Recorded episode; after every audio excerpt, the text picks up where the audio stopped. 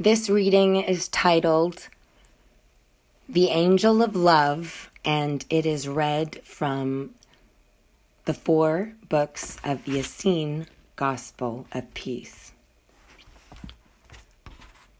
Love is stronger than the currents of deep waters. Love is stronger than death. Beloved, let us love one another, for love is of the Heavenly Father, and everyone that loveth is born of the Heavenly Father and earthly mother, and knoweth the angels. Ye shall love one another as the Heavenly Father hath loved you. For the Heavenly Father is love, and he that dwelleth in love dwelleth in the Heavenly Father, and the, and the Heavenly Father in him. Let him that love be as the sun, when he goeth forth in his might. Brothers, be ye all of one mind, having endless love and compassion one for another.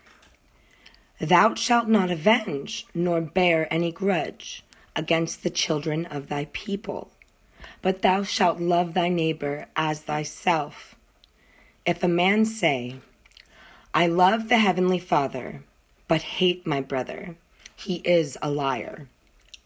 I love the heavenly Father, but hate my brother, he who states this is a liar. For he that loveth not his brother whom he hath seen, how can he love the heavenly Father whom he hath not seen? Interesting. He who loveth the heavenly Father loveth also his brother.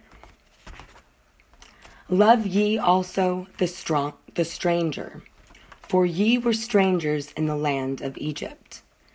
It is said by the people, Better a dinner of herbs where love is, than a stalled ox and hatred therewith. Loving words are as a honeycomb, sweet to the soul and health to the bones. The words of a man's mouth are as deep waters, and the wellspring of love as a flowing brook. What doth the law require of thee? But to do justly and to love mercy, and to walk humbly with the angels.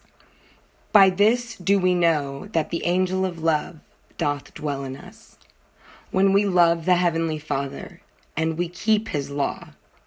O gracious love, O creator of love, reveal the best words through thy divine mind living within us. Say to the children of light, who till the soil in the garden of the brotherhood. Honor all men. Love the brotherhood. Obey the law. And that is page 188 again of the Essene Gospel of Peace, titled The Angel of Love.